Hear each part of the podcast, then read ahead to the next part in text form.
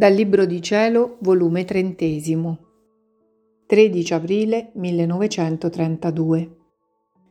L'umana natura che si fa dominare dalla divina volontà, campo di sua azione e terra fiorita. Come la divina volontà possiede l'inseparabilità. Sono sempre tra le braccia della divina volontà come una bimba stretta tra le braccia della mamma, la quale mi tiene tanto stretta fra le sue braccia di luce che non mi fa vedere, sentire e toccare che solo la divina volontà. Ed io pensavo tra me, Oh, se io fossi libera dalla carcere del mio corpo, i miei voli sarebbero stati più rapidi nel fiat, avrei conosciuto di più, sarei stata di fatto un atto solo con lei.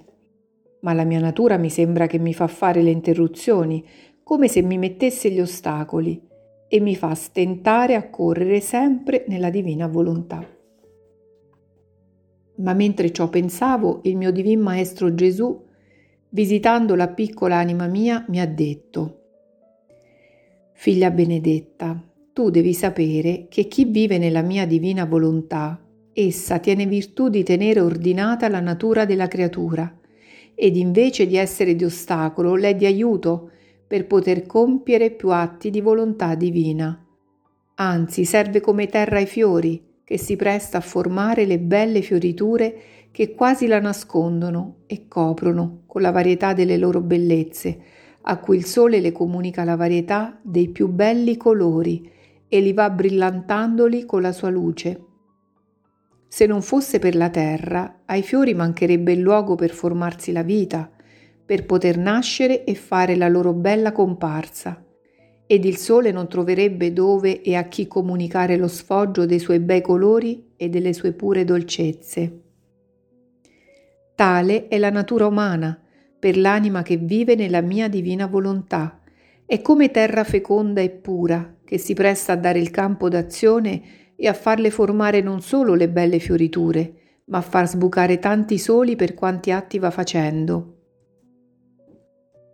Figlia mia, è un incanto di bellezza vedere la natura umana che vive nella mia divina volontà, coperta e nascosta come sotto di un prato di fiori tutti investiti di luce fulgidissima.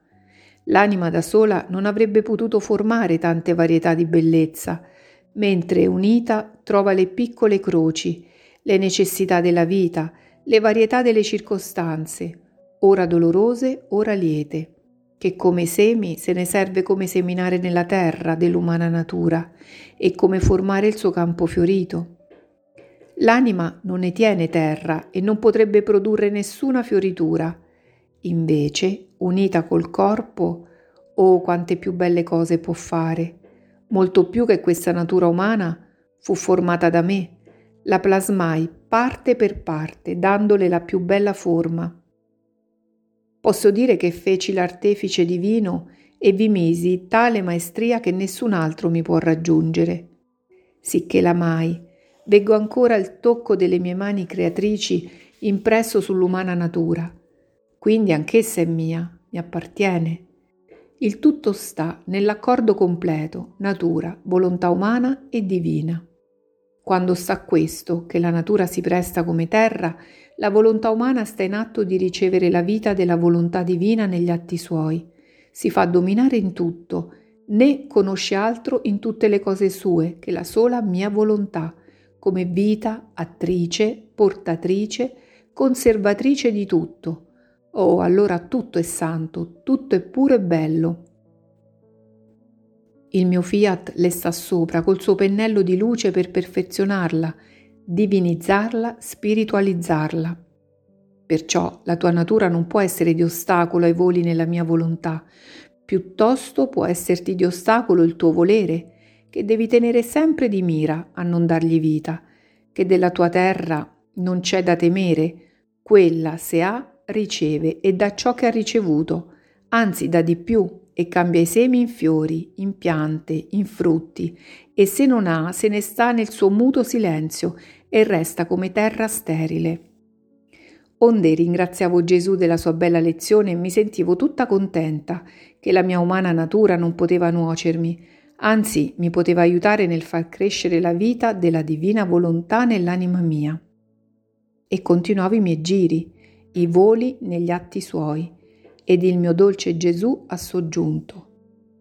Figlia mia, la mia divina volontà possiede l'inseparabilità da tutti gli atti ed effetti suoi, tanto se opera da sola in se stessa e fuori di se stessa, tanto se opera nella creatura o la creatura opera in essa, oppure per eseguire ciò che vuole la mia divina volontà. In questo modo di operare la mia volontà mette del suo e li ritiene come atti suoi e proprietà sue, inseparabili da essa. Ora, se la creatura vive nella mia divina volontà, questi atti si rendono proprietà comune dell'una e dell'altra. Se poi fa delle uscite, perde i suoi diritti, prima perché sono stati fatti in casa nostra, e poi la sostanza, la vita dell'atto, la santità, la bellezza, le prerogative che ci vogliono per poter formare un atto nostro. Tutto ciò è stato messo dal nostro volere divino. La creatura non ha fatto altro che assistere e concorrere con la sua volontà di operare insieme con la nostra, ma di sostanza niente ci ha messo del suo. Quindi, se persiste a vivere nel nostro volere, padroneggia insieme, se esce, con giustizia nulla le tocca, ma se vi rientra acquista di nuovo il diritto di padronanza. Ma vi è una grande differenza tra chi vive nella mia divina volontà e opera insieme e tra chi, non vivendo in essa, segue e compie nelle circostanze ciò che vuole il mio fiat. Questa prende nel suo atto la mia volontà limitata e come finisce l'atto così resta, non va più avanti e sebbene anche questi atti sono inseparabili da essa, però si veggono questi atti che non hanno l'operato continuo. Limitata la presero la mia divina volontà e limitata restò.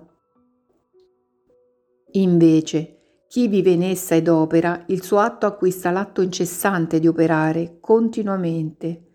Questi atti saranno sempre agenti nel mio fiat, non perderanno mai l'attitudine, quale l'operato del mio volere che non cessa mai tali si rendono gli atti della creatura.